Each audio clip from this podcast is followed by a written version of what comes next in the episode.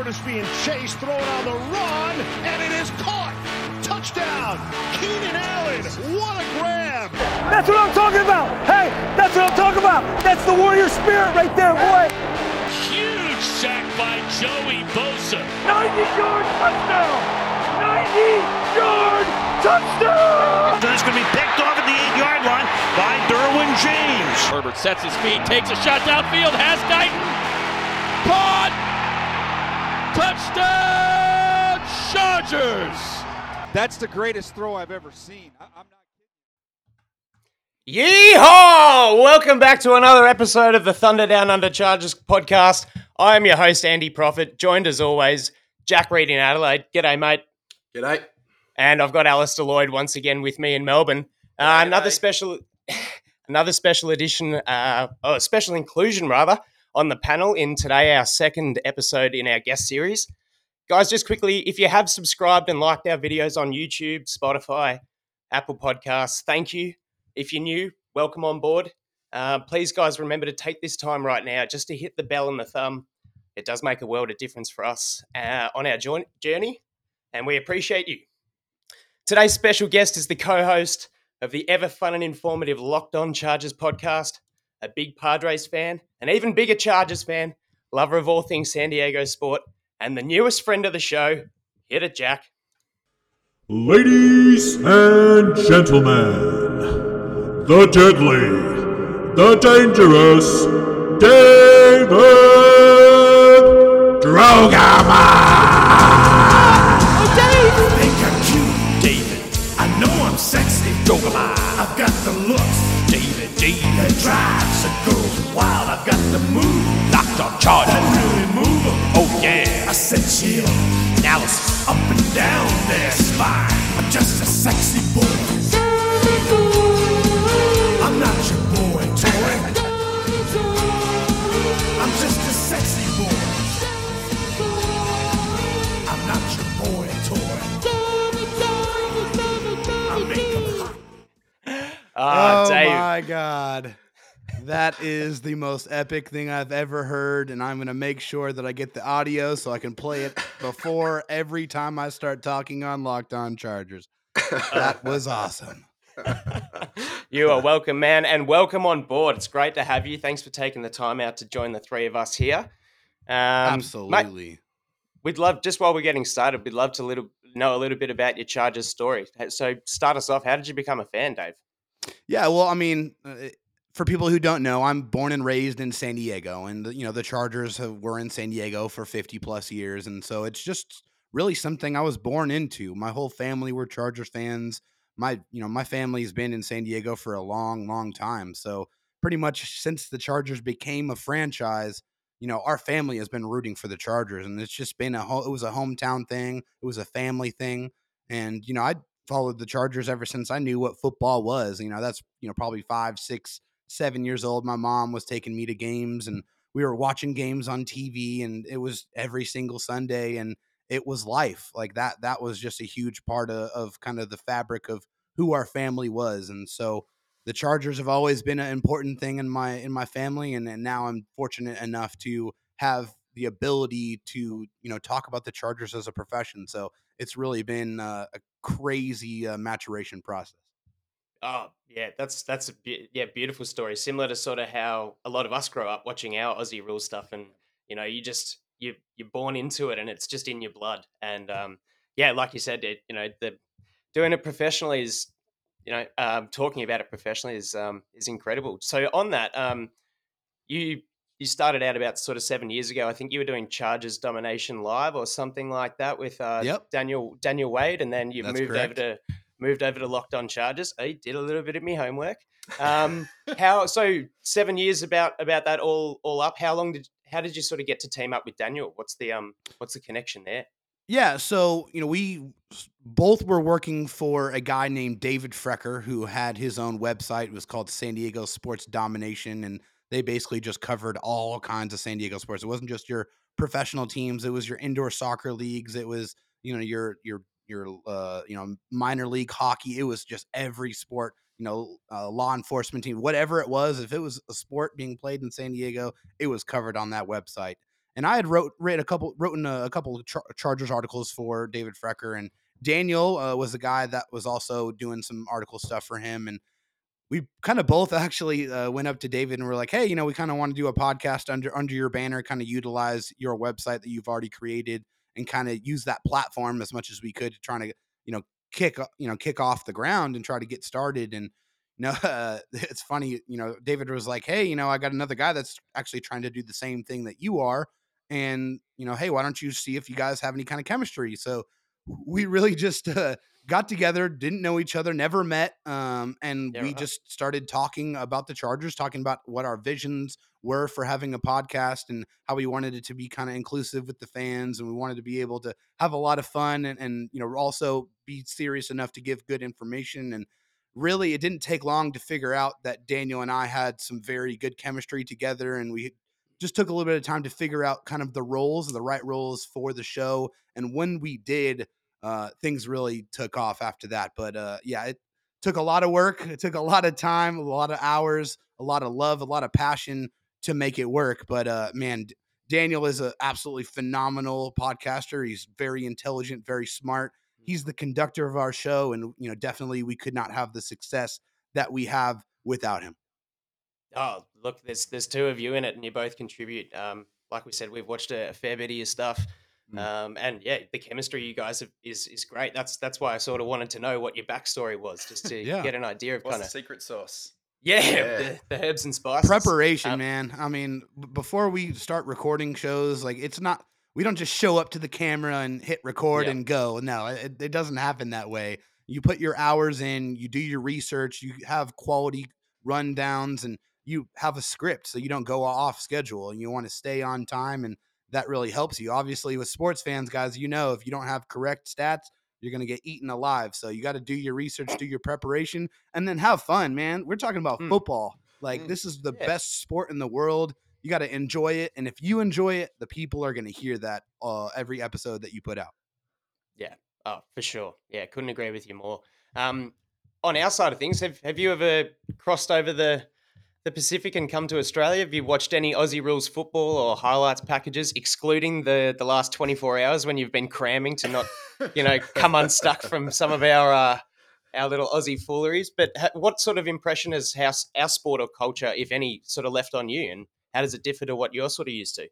Yeah, so I unfortunately have never got the opportunity to travel to Australia. It is definitely something I would absolutely love to do. Like it's something on my bucket list for sure. Ever honestly, ever since I saw Lord of the Rings and saw that that was shot in, in New Zealand, which is you know very close to Australia, I was like, man, that place is incredible. Like the the scenery is unreal. It's almost like how do they have places like this on Earth that uh, have so have such incredible beauty? It's just something you don't really expect and you know there- there's pockets of that in the United States as well, but it's just different. You know, it's it's a different kind of beauty out there. So as much as I I, I would love to, I have not been yet. Um, I actually, you know, I haven't really had much experience uh, with the Australian culture, but um, I have done a podcast with you know guys from Australia. It's also it's called Aussie Guys NFL. I don't know if you guys have heard of it or not, but I was I've been a contributor on their show a couple of different times, and um, I just love the honestly, you guys just have a bunch of fun. I mean, that's really the the biggest thing Yeah. I've taken from the culture is you guys really love this. So that that's kind of what I brought from it. Yeah, yeah. Well, it's you know, it's I mean, we're sort of a handful of episodes in, and it's it's really important finding that balance between providing good content and talk about you know not sounding like you you barely pay attention to the sport or you're not taking Mm. anything in, but also like keeping the tempo up and having jokes and breaking it Yeah. up and making it entertaining because you need you know people to keep listening to you. So that's what we're you know we're just we bring a lot of um of our own personalities and our culture into into our show. And so yeah, we're, we're glad that it's um contagious. It's good stuff. Well, thanks for thanks for those uh, little bit of an intro into you, and I'm I'm sure we'll get more out of you um as we go on. So just get stuck right into what's going on with today's show. Uh, Yeah. We've had the the mini camp happen since we last spoke last week, so we'll catch up on new stuff coming out of that. We'll have a look around the AFC West and see at this time of year what's going on with the the Chiefs, the Broncos, and the Raiders. Um, we've got the return of fan favorite Knife or Spoon, where we'll uh, have a look at uh, the Chargers off season, past and present. And uh, following up with that, we've got Dave's hot take segment, which I'm not going to spoil any of the fun uh, intros or segment names for that, and we'll finish off with the classic TDU Aussie quiz. Jack, my friend, what's been happening in the news? The news, the news, the news. Here we go.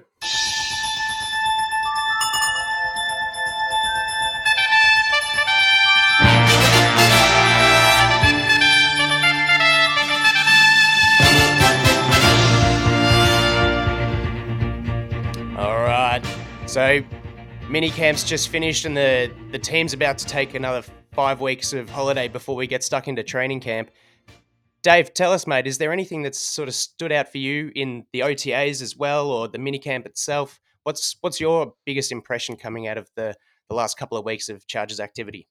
it's just been the excitement level around the team from the players. That's the biggest thing, and and that's kind of manifested itself through the the performance and and the attendance of these guys. That's the most important thing.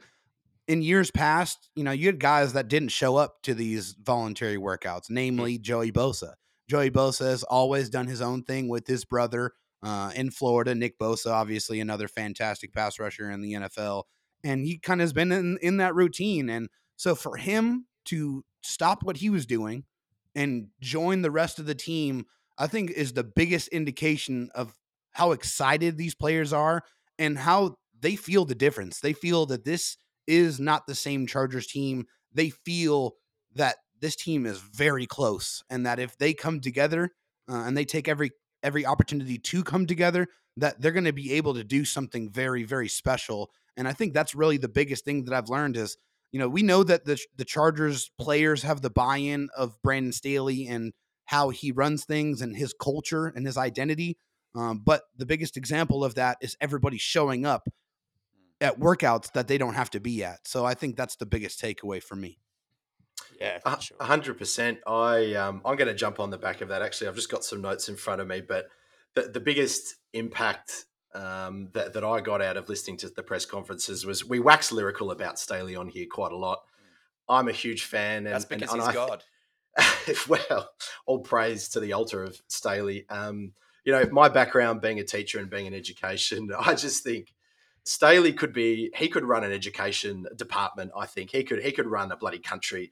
The the culture and the way that he speaks about teaching, he talks about player driven programs. He talks about vets helping vets helping rookies. He talks about you know this whole idea of backwards by design and and what I'm that's a bit of a teacher term, but it's like okay, what do we actually want out of these mini camps? Normally in a traditional system, it's just like you know the rookies come in, they might get a bit of a hazing. It's all about you know figuring out the systems, getting yelled at, etc., cetera, etc. And the vets go, you know what, I've already done that. I don't want to be a part of it, but it seems to me, as, as you pointed out, Dave, Bosa's there, Mack's there, all these guys, and and, and it seems that uh, another thing that I noticed that Joey Bosa's kind of going, oh, you know, sh- I'm not the premier pass rusher in the in the team anymore. I've, I've actually got some competition, so I, I just think it's absolutely fantastic, um, and, and the buzz that you get from every single press conference that you hear is is, is great. So, um, Al, Uh, I'm going to pivot and talk about the other kind of messiah on our team, our dear quarterback, Justin Herbert.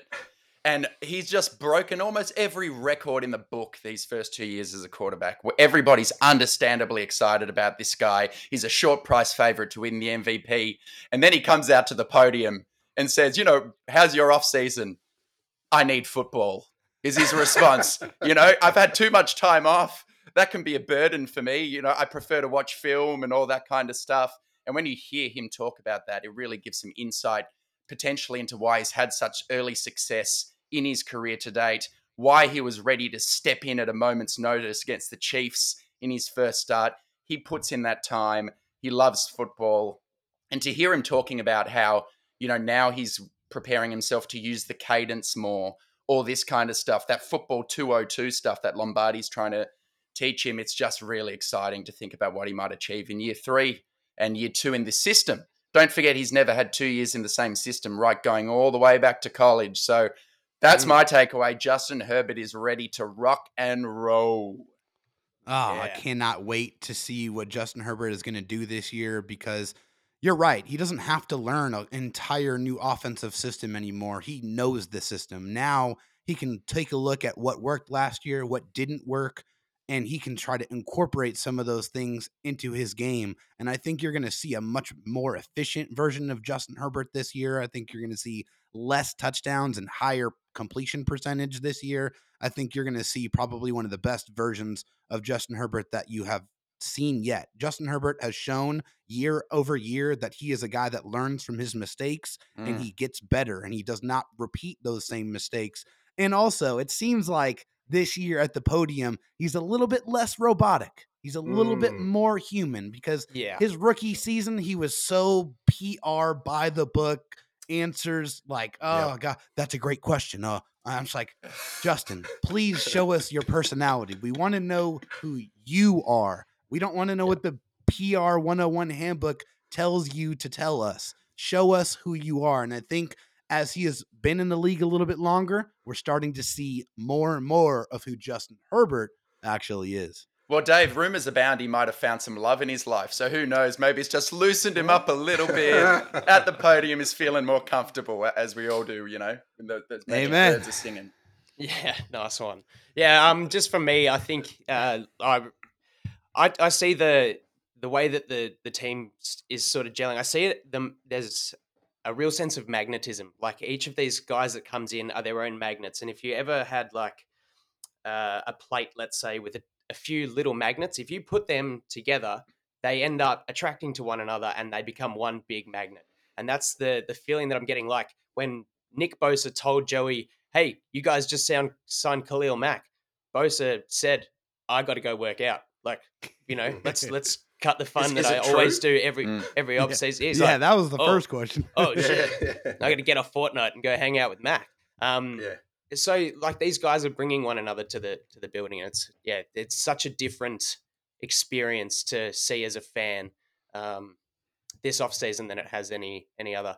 Uh, I thought the the mini camp sort of defense versus offense challenge was really fun. A really healthy uh, competitive streak between the two sides of the ball that we have. Um, I'm absolutely stunned they let Brandon Fayoko tee off on the on the turf. Um, that divot was like T Rex's footprint in Jurassic Park. God. but at least at least the big man had the foot big enough to uh, replace the bit of turf in one sort of stu- uh, stomp. Um, interested to see Zont. Zont dropped a couple of uh, balls in that first to five catches comp. Not obviously not taking it seriously, but just observing it. Um, I think he needs to sort of hopefully shake off any of those concussion issues that he went through last year, and you know really blossom into his second year. We're going to be expecting a lot out of him, um, even with the the new guys that we're bringing in. Um, I Yeah, think that helps that- him a lot, though. I mean, it, it, it Oh, takes yeah. a lot of pressure off of Asante Samuel Jr. because last year he was pretty much the number one corner for the Chargers, and now Mm, it's yeah. J.C. Jackson, and that's clear. That's understood. J.C. Jackson is going to take the opposing number one wide receiver away. He's going to Yeah. tra- travel with him. He's going to take him away. So Asante Samuel Jr. is going to be covering a lot of number two and number three wide receivers. So I think he's going to have a much, much better year this year. yeah, Yeah, I, sure. I agree. And and I'm gonna speaking of pressure, um, the one thing that I haven't seen too much of or haven't heard too much in, in my research or what, what we've gotten through our socials is um, the offensive line group. Um, and now I'm going to give a shout out to Michael Peterson, who, who puts up some fantastic articles from Bolts from the Blue. Um, a couple of days ago, he put up um, the where Chargers sat in PFF's top 10 offensive line rankings. And we're just outside that. uh, We're, we're, we're sitting at number 12. So we're just outside that number 10. Um, and it's a really short article. It's, it's really to the point, but we know where this is going. We know what's going to elevate this offensive line to a top 10. And as the article states, drum roll, it's none other than our basketball playing friend who got drafted in the third round. A Mm. bit of a reach, but it's Trey Pipkins. So A bit. yeah, uh, come on now. I know. He's a bit Did of you he's a even bit know of who that was in the Nope. third round? Sioux Falls? Where, where the hell is that? I mean, come on. Oh, Nobody had You're, any you're, idea. you're telling us, man. No, we do Dave, our best to Tyler cover college saying on a football. previous episode, they've only had one player drafted. It was some kicker in 1984 or something. So yeah, we were as surprised as you over here across the course. pond. Unbelievable. And I mean, but you know, he does he, he does he does say that I think in 76 uh, 76 pass rush snaps, I think it is around that number. He only let up 3 pressures last year. So very small sample size. Is he going to take the the starting job from Storm Norton? Last week, I said that I think Storm Norton's got, um, at the moment, has that position. But let's see what happens after this five week break. Um, he has been working with Slater. We touched on that. Uh, Pipkins, that is, last week. Yeah. Um, so, yeah, it'll be fascinating to see. Mm.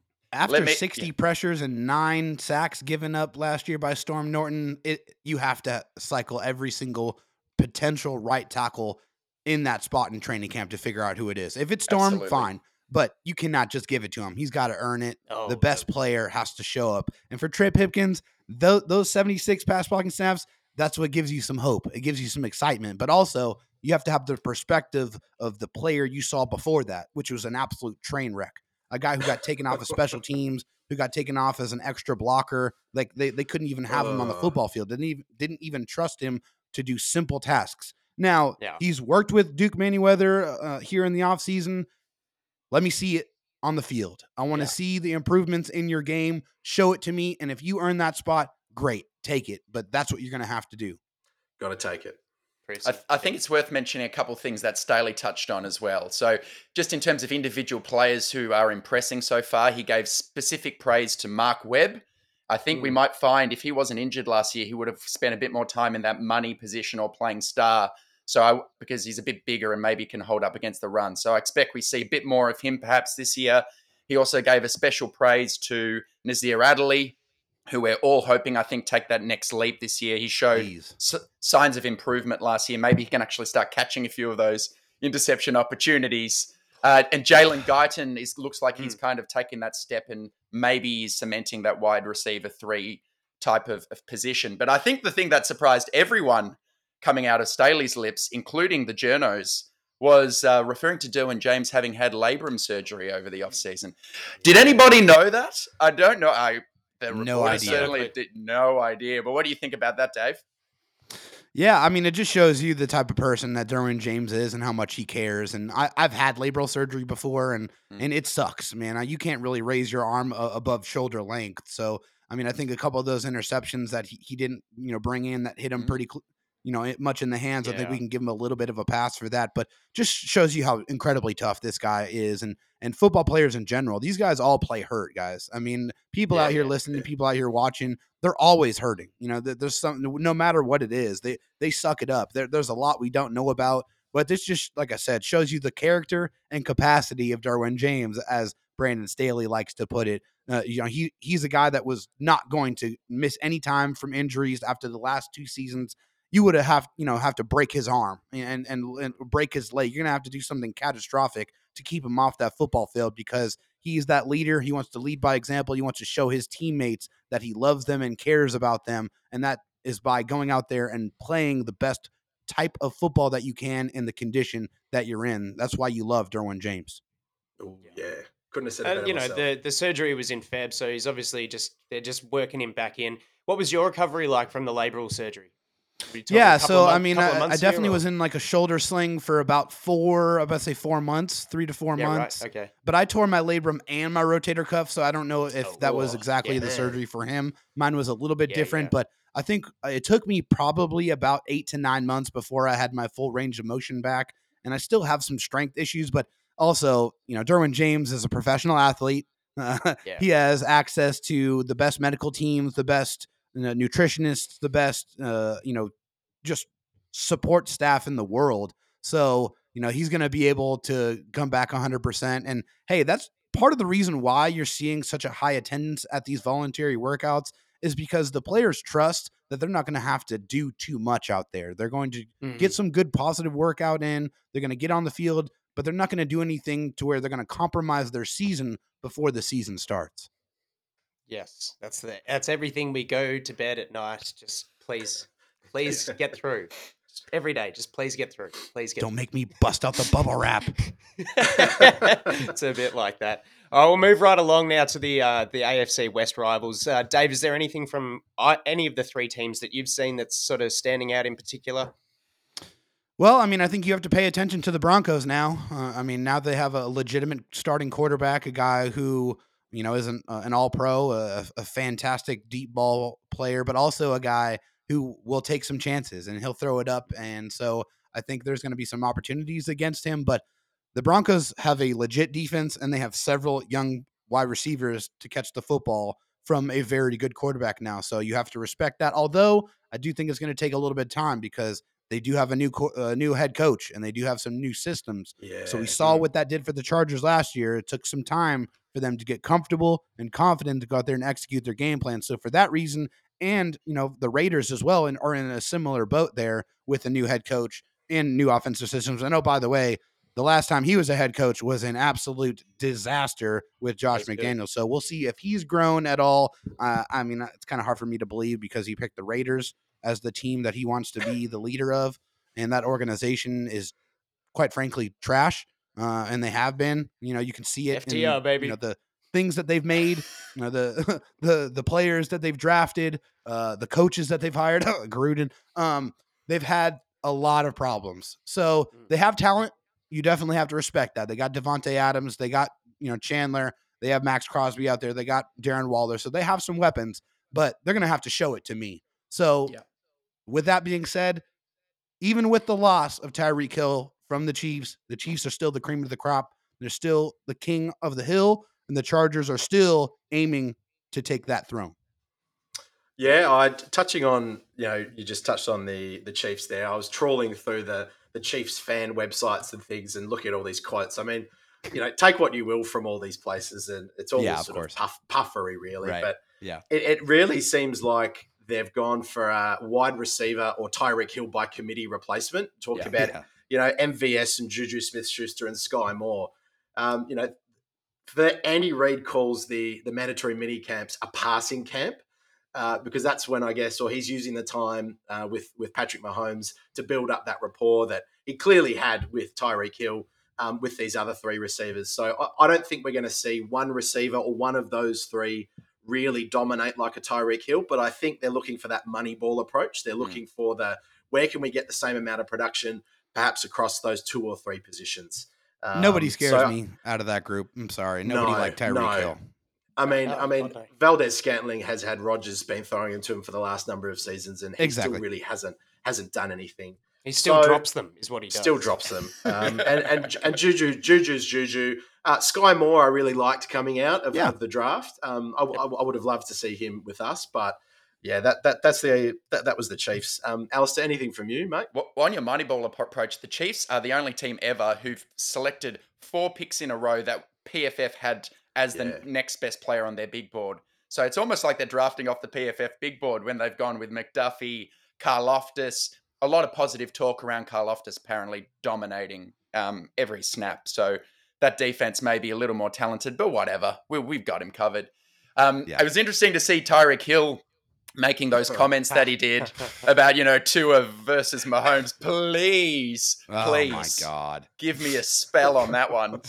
Uh, so Get out of here with that, man. I, I could not believe that. When I saw that, I was like, okay, the, uh, I understand you're trying to pump up your quarterback, bro, but let, let's be real. I mean, No one's these buying two that. are not even on the same planet. They're not in the same universe No. as far as throwing the deep ball. Get out of here with that It's- nonsense. It's Agreed. embarrassing. It's just embarrassing when someone comes out and says that. Yeah. Uh, and then the other thing you touched on, Dave, about Russell Wilson. He's a brilliant quarterback. We've all Yeah. seen him be it. Super stuff he is. Is there any more corny human being in the United States, though? I swear, with Broncos country, let's ride. What's with the se- Oh, what's with the let's sex- sexuality in his voice? Let's ride. Let's Let's ride. ride. It's too, Can't wait too to much, uh, spending too much time with this with Ciara. No, I'm just kidding. Yeah. I, I'm sure. I think you're right. Fantastic, but uh, yeah, I have no idea that that guy is super corny. I don't think he uh, understands that or has the like Oh. the situational awareness to like to feel that. It's like, oh wow, that was horrible. Why did I put that up? But hey, that's Russell Wilson for you. Very he's true Just like on, just like on the field, lacking situational awareness. sometimes. Exactly. Well, we hope we hope we see Mack and Bosa crushing him a few times this year. That's all from Oh, me. it's gonna and happen. Andy, anything um, on your end? Uh, just a couple of little things. So, um, Nick Bolton from the Chiefs apparently is going absolutely ham. Their uh, their camp. He had a pretty good rookie year. Got a pick, good. uh, took Yeah, a he did. pi- uh, took an interception in seven on seven. Um, he'll probably replace. He's touted to replace Anthony Hitchens as the Mike linebacker, so an increase in his role. And on the defensive side of the ball, obviously Vic Fangio's out, and Ejiro Evero has uh, come in. He's sort of implementing a similar defensive system to what Fangio's had, but I still think there's going to be a little bit of growing pains with new terminology and some subtle tweaks that um, hopefully sort of aid us. I can't remember exactly where we've got them, maybe six weeks in, but the growing pains, I think, for the Chiefs will be ideally a perfect recipe for us to make good on what happened in week 18. Yeah. Um, on the yeah, defensive side of the ball, former third round pick Michael Ojemudia has been a standout, um, doing some great things for the Broncos. So that's all from me. Um, Um, I've got one more thing fire off. because I love to go family trust and respect. Uh, I was trawling again, trawling through the the, uh, the Raiders uh, fan sites, and I came up to a mailbag, and there are a couple of questions on there. And the last question of the mailbag was, "What's the offensive line of the Raiders looking like?" And this was this was this is quote this is verbatim. Uh, lots of fluidity and interchanging pieces. Versatility will be the common thread. Desire to have players play all over the line. And that was it. And I don't know about you, but that's code for that? it's a That fucking hot mess. yes, that sounds like I have no idea what the hell is going on. I don't know who's gonna play where. Let's just figure it out. I thought that was very, very good. That is Yeah. awesome.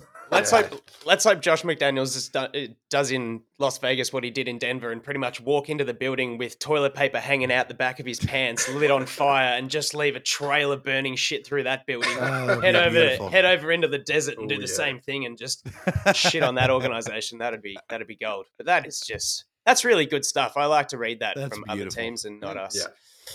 Jack, mate, what's the next segment? What do we got going on? It looks like we have got our famous knife or spoon. Nick, give him your wallet. What for? He's got a knife. That's not a knife. You call that a knife? This is a knife. That's a knife. That's not a knife, that's a spoon. All right, all right, you win.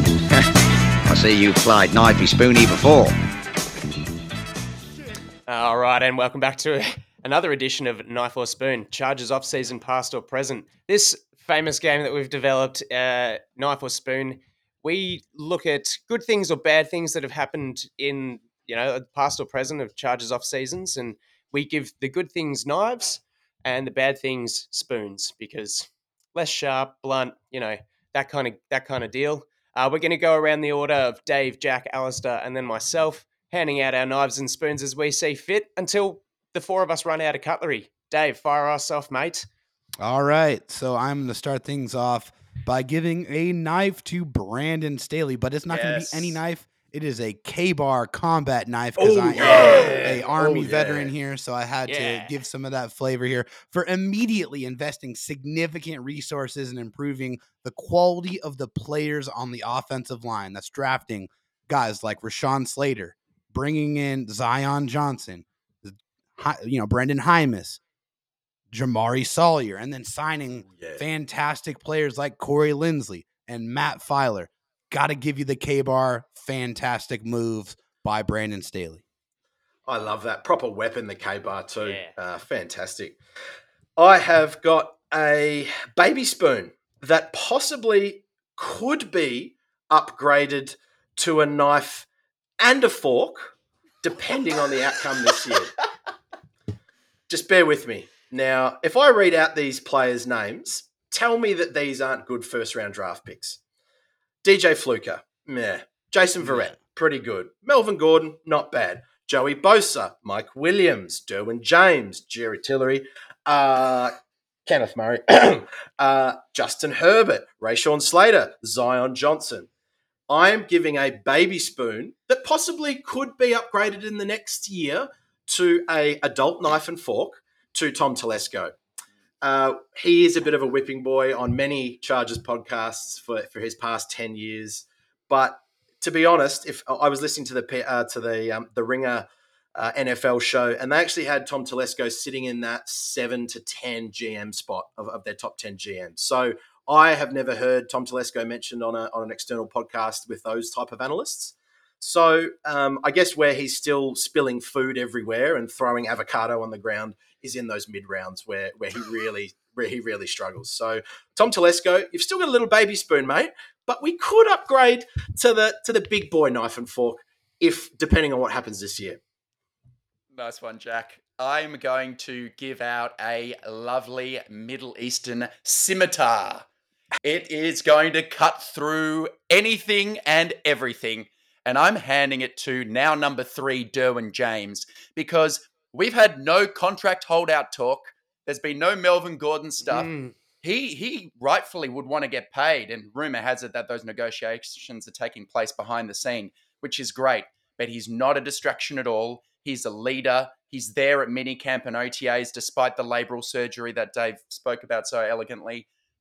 So I'm handing a beautiful scimitar to our leader on the defense, Derwin James. Nice. Very well deserved. I'm going to give my first spoon today. Uh, technically, this this situation uh, dearly affected uh, Chargers off season. Uh, in 2020, I've decided to award my first spoon, an absinthe spoon, to the Miami Dolphins. Now, before I explain why, I want to express. Um, I think I know where you're want- going with this. Go on. I I want to express the purpose for my choice of spoon. And if you're unfamiliar, an absinthe spoon, while handsomely decorative in its design, is a slotted spoon used for, you know, disturbing the sort of mist in the absinthe and useful for that. Uh, it's a pretty useless variety of spoon on the whole. I've chosen this spoon for its ordained look because the Dolphins drafted Tua Tagovailoa. And ironically, the Chargers wound up drafting the much better looking quarterback from Oregon with the very next pick. Thank you very much, Miami. We love you, Justin. That's a good one. That's a great one. Oh, I love this. Okay, so my first spoon here, and, and this one's a very specific. You you said a baby spoon, but mine is a Gerber baby spoon. Okay, so I want to be very specific here. Gerber baby food, little spoon here, and that's going to Tom Telesco for signing linebacker Donald Butler to a seven-year, fifty-one million dollar contract yes, after yes. one decent year. And then let me emphasize decent. How dare you? That's why you get this Gerber baby spoon, Tom. Yeah, absolutely shocking signing. Oh, oh geez, I remember that. Uh, my next one, I have a set of spoons, actually. I have more spoons than I do knives. Uh, this is a set of 11 spoons, with the first two being full size, really nice. One of them being made out of gold. As we go down, each spoon gets smaller and smaller and smaller for nine. So you've got two plus nine, which is 11. And perhaps you know where I'm going to here.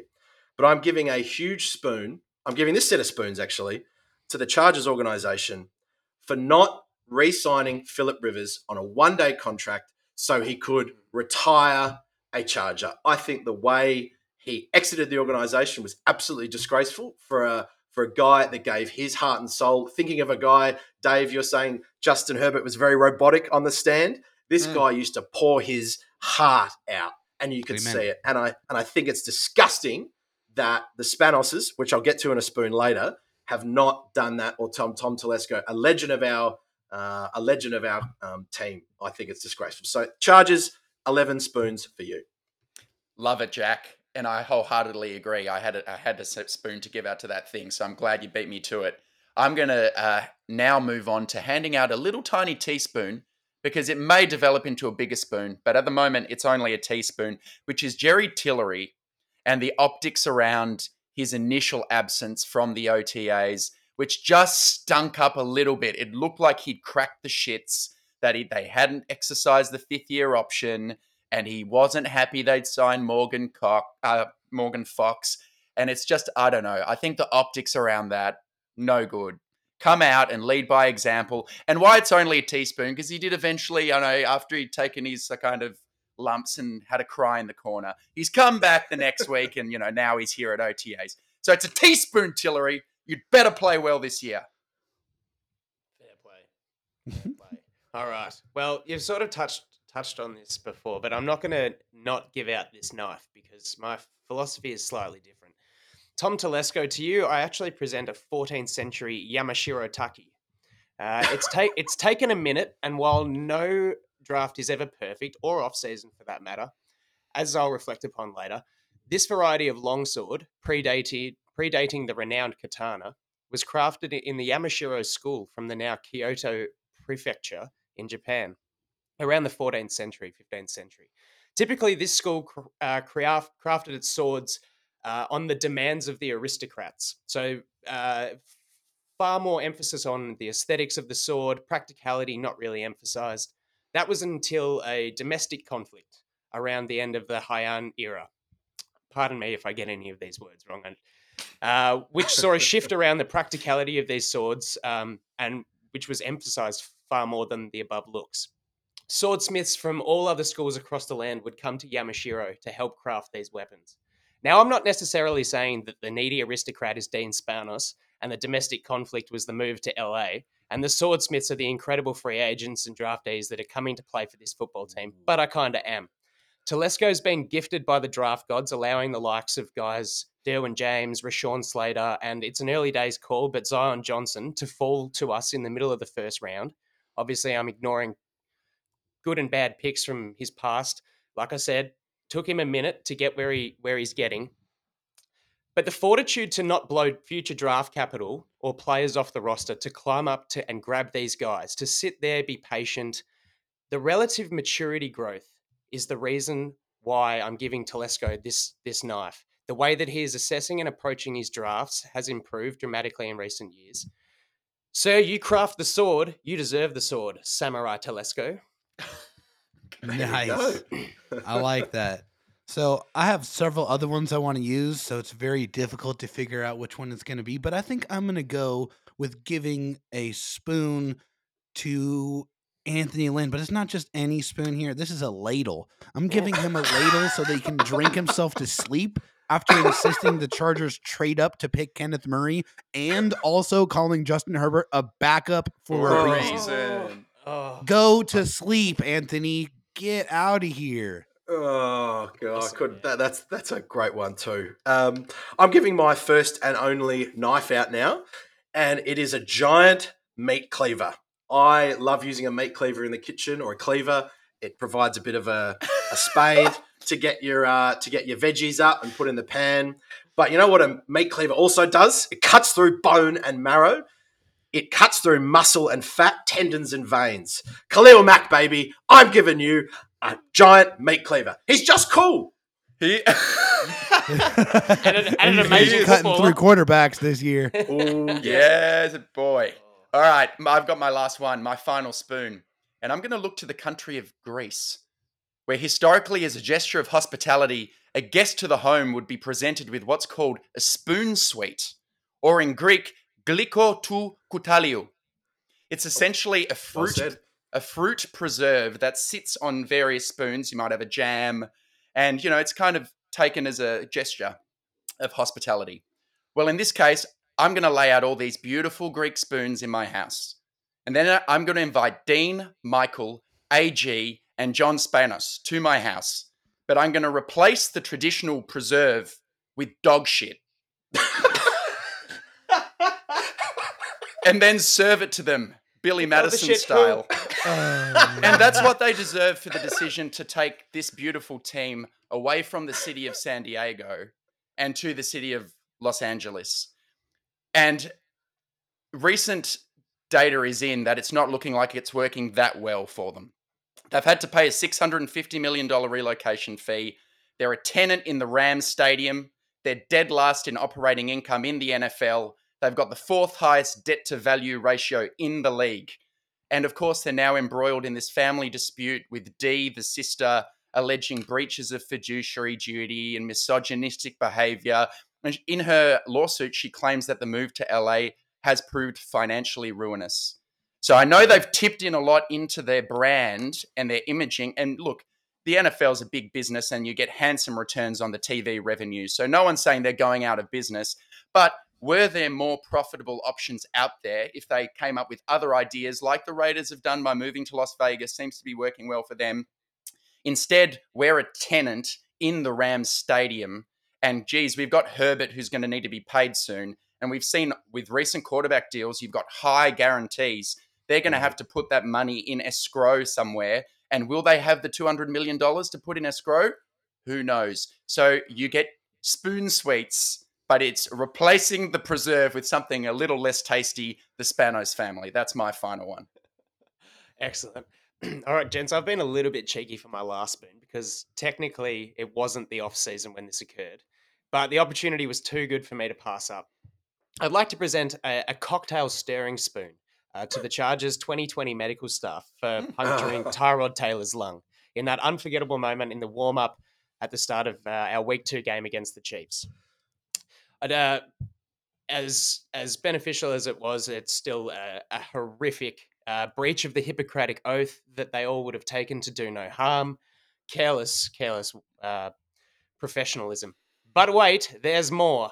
Like I said, I certainly don't mean any respect to uh, disrespect to Tyrod Taylor, nor do I think what happened was was funny. But I'm going to take that stirring st- spoon straight back off the medicos and replace it with an aptly selected stainless steel supported, sterilized surgeon scalpel for the way this incident transplanted Justin Herbert into the starting position under center.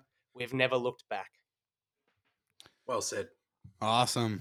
All right. So I do have one more knife here, and I'm giving it to the Chargers scouting staff, and it's a Swiss Army knife because they Nice. showed that they're ready for everything and they are not going to leave any stone unturned. And that led them to finding an extreme talent as an undrafted free agent by the name of Austin Ekeler. Oh, so kudos yeah. to the Chargers scouting staff. Swiss Army knife for you, you guys. Phenomenal find. He's been one of the best running backs in the NFL since Yeah. he has put on a Chargers uniform. Hundred percent. I have my last one, and this is a bit of a history lesson. I'll try and make it as succinct as I can. I'm giving an Imperial Russian Fabergé mm. spoon oh. Out.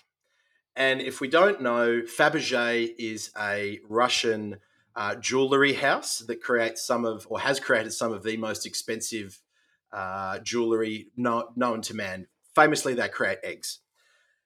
They were a famous house, they were a famous company that the Tsars used right up until the Russian Revolution in 1917. Um, very famous among the Nicholas II, who was the, the last Tsar uh, before he and his family were executed in a basement after the um, after the Bolsheviks took power. The reason why re- revolution happened in Russia, very succinctly, was that their the, the reigning class were disconnected from their their fan base. Let's say that uh, they were feel they were poisonous regime. They didn't care about the proletariat. You can kind of see where we're, we're going Mm. here. They identified themselves through excess and extreme wealth.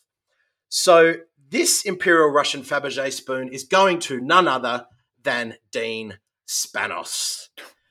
As Alistair has noted in the, the recent uh, issues with some, some strange deals and some fiduciary um, uh, lack of responsibility, this is all setting up like Russia in 1917, baby.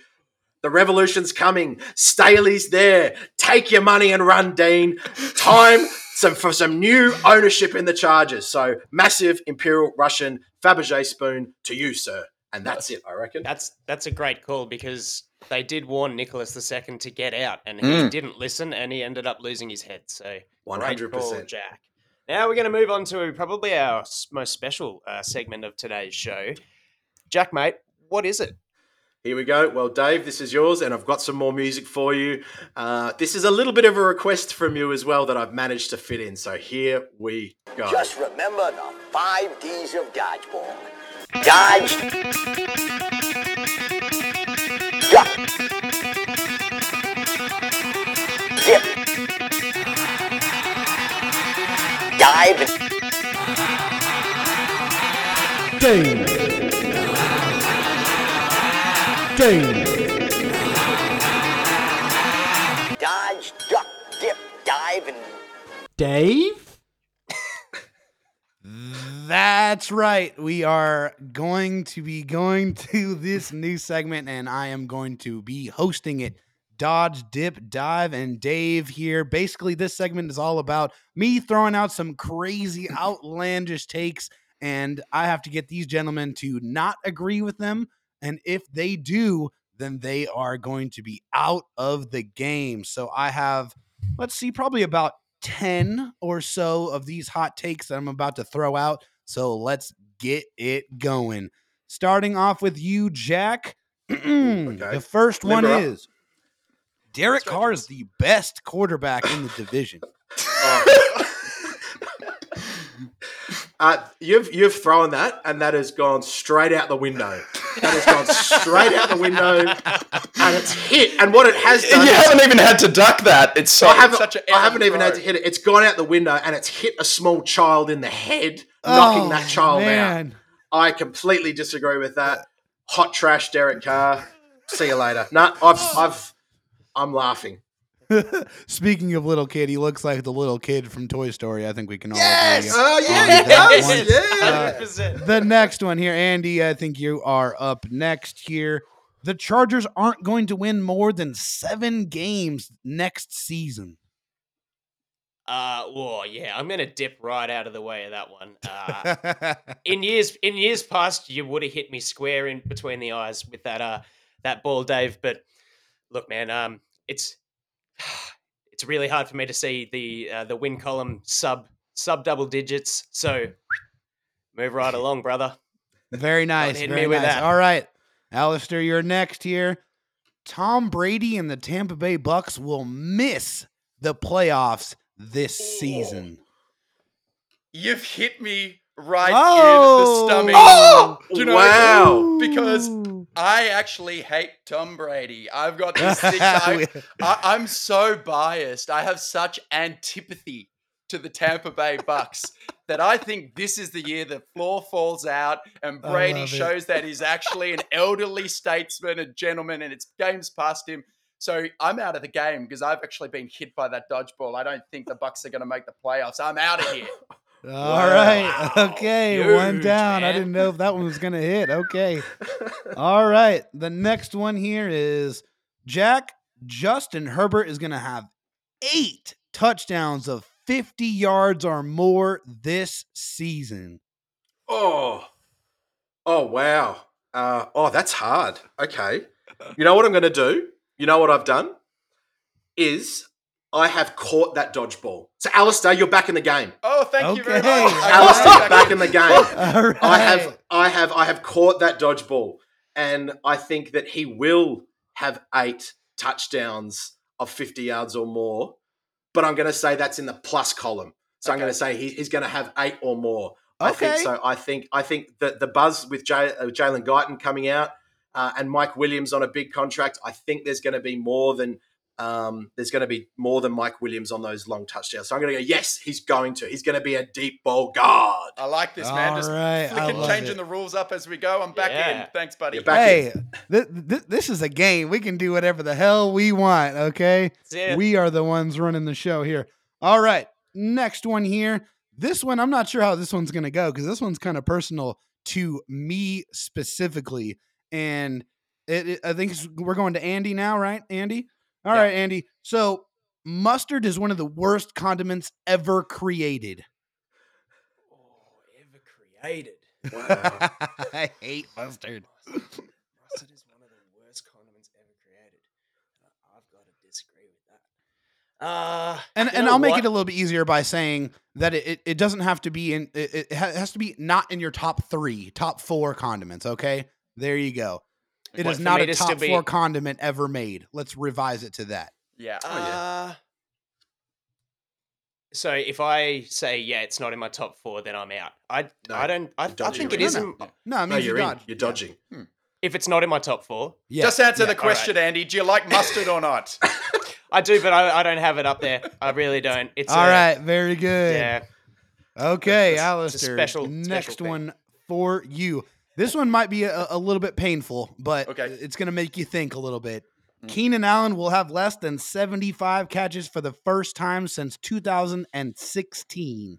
Mm, Do we know how many he had off the top of our head last year? It's close to 100, right? Over, over. I think. yeah, I Over believe it was. uh, yeah, I believe it was over 100. Yeah. Yeah. I, I'm going to dodge that one. I still think Keenan's going to be a productive member of this uh, receiving core. And even though maybe he had some issues with the drops last year, I still don't want a pitcher living in a universe where he has less than that number of catches. So I've swerved that one, Davey. All right, this one's going to be interesting, Jack. I, I think you might have to Ooh, think about this one just a little bit here. We have the Bo Mack brothers now, Joey Bosa and Khalil Mack, that are going to be coming after quarterbacks all season long next year. And I am telling you right now that I think Khalil Mack and Joey Bosa are going to combine for 30 sacks this season. Get the tissues out. Oh my god, yeah. Um, I think I have I have tried to dodge that, but being the big man that I am, I've popped a hammy and I've injured myself. And as I'm going to dodge, I felt it go bang, and the ball has then hit me straight in the nuts. So I'm out because Oh. I think I think that I want to live in a world where Joey, where Bomac get 30 sacks. So I'm done. I'm done. I'm out. Sorry, boys. I've popped a hammy and got hit in the nuts. I'm done. Hey man, you're the team player. You got you got Lloydie back, uh, Al back in the game. Uh, I'll try to do you so- proud, man. Get the, ice, on- get, the, get the ice on those nuts. Don't don't not- save me. I'm done. I'm not sure how this one's going to go over here, but Andy, rugby is better than football. not n- not at all. Not at if- all. not not even not even close. I'm gonna dodge that so hard. Um, we, we got we got two two big sort of brands of uh, rugby here: Union and League. One's a gentleman's game for thugs, and the other's a thugs game for gentlemen. Love our, our our Aussie rules football is aerial ping pong and hard as nuts with incredible athleticism.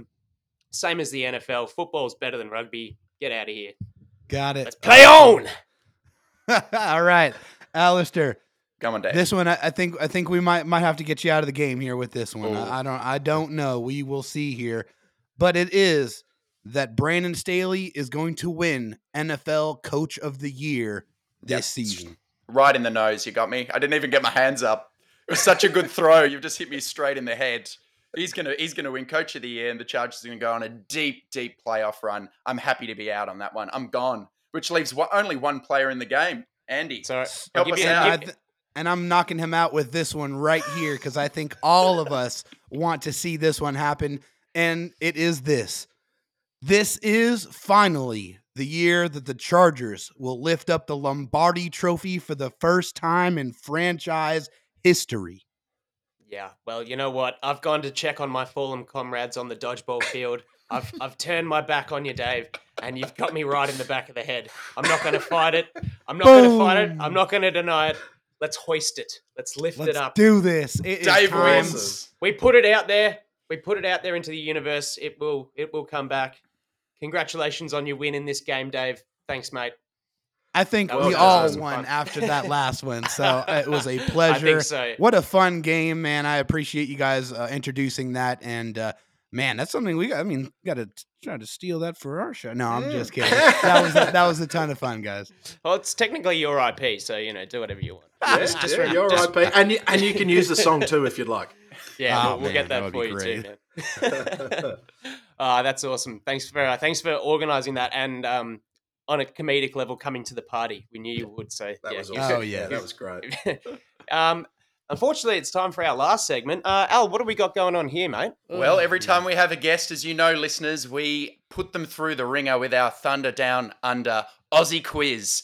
And Dave, I'm sure, has been scuttling and and researching uh, all the best he can about our fine country after seeing Kyle Still gonna fail. last week, but it's still hard. It's a difficult challenge. And just so you know what to expect, Dave, there'll be two sounds that you're going to hear. Jack, what sound will he hear if he gets the question correct? The correct uh, sound is And if he gets it wrong, he's going to hear this. Now, gonna hear that a last lot. there will be nine questions. We'll each go around asking you. Last week, Kyle managed to get four correct questions out of nine because we Very gave nice. him an extra point because Andy fluffed one of them. Didn't know how many states there are in our own country. That's uh. okay. We forgive it. We forgive and we forget. So we're going to have nine questions. Good luck. Best of luck, Dave. We're actually going to start with Jack, who's going to put the first question out there, followed by me and Andy. Take it away, Jack. okay. What natural Australian landmark has its own mailbox?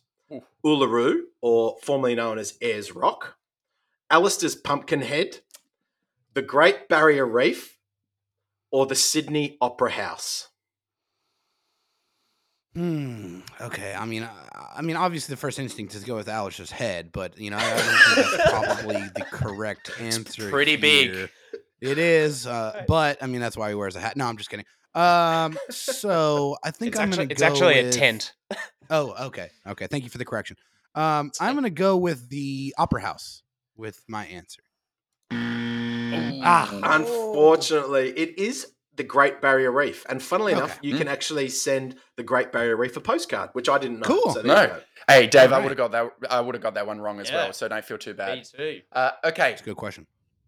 Dave, name three bands or solo artists, male or female, who've come from the country Australia. Oh man, that's tough. Okay, I mean, obviously, I know ACDC is one. Um, let's see here. Oh, man. I'm blanking, guys. I can't think That's of really okay. any other ones, so that's tough. I'm sorry. I, I'm gonna. That's all right, to- man. You have gonna have to timed out on that one. Got Um, one point, though. Yeah, got a point. Okay, exactly. cool. Moving on, Andy. Well, let's see how well you do know ACDC, my friend. Which of the following ACDC albums does not feature in their top four greatest selling albums of all time? A, A. Back in Black. B. Razor's Edge. C. Highway to Hell. D. Dirty Deeds Done Dirt Cheap. Or E. High Voltage. Ooh man, I I. I I- I've I've heard most of the of those albums, um, but I think C is probably one of them I don't recognize very much. So I'm gonna go with C as my answer. Okay. Oh. The answer was Dirty Deeds Done Dirt Cheap, which Jeez. surprisingly came in. That at is very five. surprising. Okay. Yeah, same. Yeah. Yeah, Yeah, I did that's not know hard. that one. Okay. We got to, we, again. We got to got would have got that one wrong too, Dave. Don't feel bad. Okay. What unexpected animal does Australia export to Saudi Arabia? Oh. Is it A, the platypus, B, the echidna, C, the emu, or D, the camel? Oh man, it's got to be the echidna. I mean, that's just a phenomenal name. So it's a it's an amazing name. But funnily enough, Australia exports camels to Saudi Arabia. what? No idea. Yeah. That does not make any sense at all. Bizarre. All right. I should have known on. that was a trick question. to, to the nearest 10 million, what is the population of Australia? A, 20 million, B, 30 million, C, 40 million, D, 50 million. Man, the whole wow. Okay, I'm gonna. I think I'm gonna go with. I don't. I'd probably. It's probably not the most uh, biggest option here because I mean I think that would be the go-to answer. So I'm probably gonna go with 40 million. Oh, you just missed it. 30, 30 million Okay. people here. Andy. Wow. During the 1990s, there was a famous Australian children's book and subsequent cartoon called Blinky Bill. What animal was the title character Blinky Bill? Was he A, a platypus, B, a koala, C, kangaroo, or D, wombat? So I know that um, ko- koala bears sleep a lot, um, and I know that wombats do as well. So I think those are the two that are kind of in my mind. But I think I'll go with my first answer. I, I think it's the koala bear. Yeah! Well done. Let's go. Booyah. Good Nice, reason. Dave. Huge. Good, good reasoning. Okay. Yeah. Here's a bit of Aussie slang for you, Dave. When an Aussie tells you he's going to bend an elbow, what is he about to do? Is it drink a beer? Is it to shake someone's hand? Is it to convince someone of a lie? Or is it visit the red light district and visit Bandana Elbolia, the ex Russian gymnast? Wow, why is that so specific? So uh, the two that in, are in my mind is the first one drinking a beer, and the other one is like trying to like get something over on somebody. So I think, yeah, I'm, I'm gonna go with drink a beer because you know you're you know, you're extending your elbow. So there He's we hot go. now. He's hot Yeah. now, Davey. S- Something we hope to do with you someday soon. Man, this guy can Hell break down a question. God yeah, damn. yeah. My Crushing. last, my last question for you, Dave. The capital city of which U.S. state also shares a name with a famous suburb in our city, Melbourne, and is a, uh, also shares a name with a famous team in the Australian Football League? A. Wisconsin and their capital Madison. B. Washington and their capital Olympia. C. Virginia and their capital Richmond. Or D. Oregon and their capital Salem. I'm pretty sure it's Olympia because I think I've heard that before. So I I think it is, but oh man, No, that's all right. Busting It- early. it's Richmond and the uh, recent really? Chargers Okay. signee Ben Griffiths, the punter. ah, he he very played for that. He played for the Richmond Tigers in the AFL. Andy, Okay, are we up to our last question? Here we go. last This is question. to Ty Kyle. This is to Ty Kyle Oh, because we're okay, on well, three. I've got a eh, pretty tough one for you. Um, what constellation is featured on the Australian flag? Is it A, the Southern Lights, B, Aurora Australis, C, the Southern Cross, or D, the Big Dipper? Oh wow. Okay, that that's that's really hard there. Uh, I don't really know my astrology very very well, so I don't think I'm gonna get this one correct. But uh, I'm I'm gonna go with the one that sounded like Australia. So let's let's do that. Oh. All It was the, it was the Southern Cross. We do It have like a, a Cross. cross of stars Cross, on okay, our cool. on our flag. We're, Um, we've been pretty tough with these. We're gonna have to we're gonna have to do some uh, workshopping in the background to make sure these guests want to come back on the show. Those Yeah. Hey, that's thinking, all right, we Those now thinking I'm not coming on this show anymore. Hey, we, well, um, I mean, we probably shouldn't have twe- checked Twitter this morning and found out that there was, you know, research being done, and we had to ramp ramp up the difficulty of the questions. Uh, Hey, Aurora Australis is actually the um, Aurora Australis is the southern hemisphere version of your Northern Lights. So Oh, okay. yeah, Very cool. throw that threw that in for you. But yeah, uh, what three three out of nine, Jack? Three out of nine. Well done. Not too bad. That's pretty good, man. Yeah, we uh we we really gave it to you. You Um, did. Well, I mean, I'll, after- accept, I'll take that. I'll take it. yeah, look, you, you performed out of your skin for the rest of the show, so we f- we forgive you for the uh, the thirty three percent strike rate on the Aussie quiz, man. Unfortunately, Hey, I'll take it in baseball, man. I'll take it Yep. in baseball. Yeah, well, that's, That's it. It's all looking about at, you. Um, so unfortunately, the end of the Aussie quiz brings us to the uh, the untimely end of our our show. It's been an absolute blast today. Heaps of fun. Thank you so much for imparting, you know, various aspects of your wisdom and your story about podcasting and loving all things Chargers football. Um, I've been Andy at TDU underscore Andy. You can find me, Jack. Yeah, you can find me at TDU underscore Jack or on YouTube. Love answering comments there. Thanks. Thanks again, Dave. Awesome show. And Alistair. Uh, you can find me at TDU underscore Alistair or our uh, broader handle at TDU underscore Chargers. Interact with us on Twitter. Give us a like. And David, I want to thank you deeply for the support you've given us uh, on Twitter and uh, you know on Facebook chatting. We really appreciate you, and you've really set a gold standard for podcasting. And if we can even reach half of what you've achieved with Daniel, we'll be doing really well. And we kind of listen to what you do, and we try to learn from you. So thanks very much for joining us, man. oh man, absolutely. that's that's that's ve- way too kind. I really appreciate that. Uh, you know, it's just when you have a passion for something, you, you love doing it, and you know that's that's what I have for podcasting, and that's why it never feels like a job. It just feels like Yeah. something that's natural to me. So, um, and I can see it in you guys, and that's why I, I love to support other podcasts because I've been there. I've done it. Um, I know how much it takes, and I know how much inspiration can help, or even just uh, you know a retweet here and there. That stuff has some power. So I'm more than happy to come on the show. I appreciate the invite, Alistair. You know, you uh, connecting with me. I, I know that we'll be able to do this again, but uh, man, it was so much fun. So much fun. Yeah. Absolutely. And before we jump into our intro song, here's your opportunity. Give your show a plug. Where can we find you on social media and everything? Where can our, our fans, who probably listen to you anyway, uh, find you and all your great content, mate? Uh, absolutely. So you can find me personally on Twitter at DroTalk SD. I'm talking Chargers football all the time. You might see some WWE in there from time to time too, some Padres baseball, whatever. But I am more than happy to talk about anything sports related as long as it is kept respectful.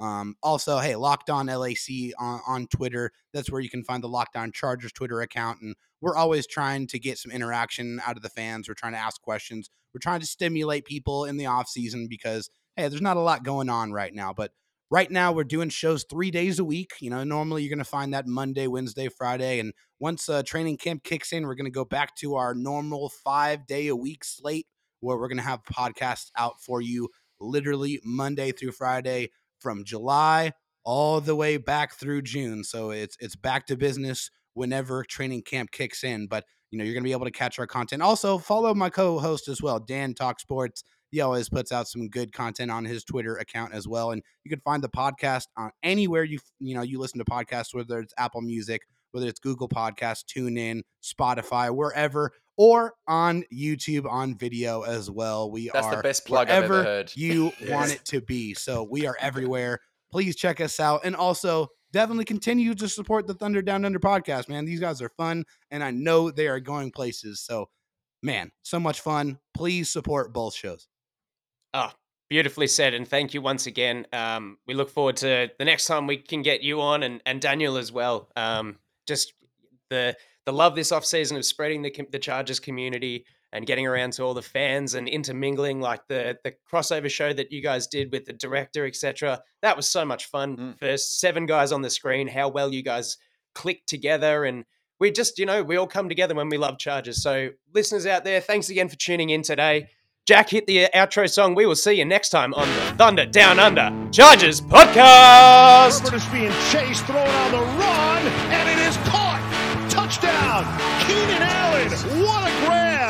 That's what I'm talking about. Hey, that's what I'm talking about. That's the warrior spirit right there, boy. Huge sack by Joey Bosa. 90 yard touchdown. 90 yard touchdown. That's going to be picked off at the eight yard line by Derwin James. Herbert sets his feet, takes a shot downfield, has Guyton. Caught! Touchdown! Chargers! That's the greatest throw I've ever seen. I, I'm not.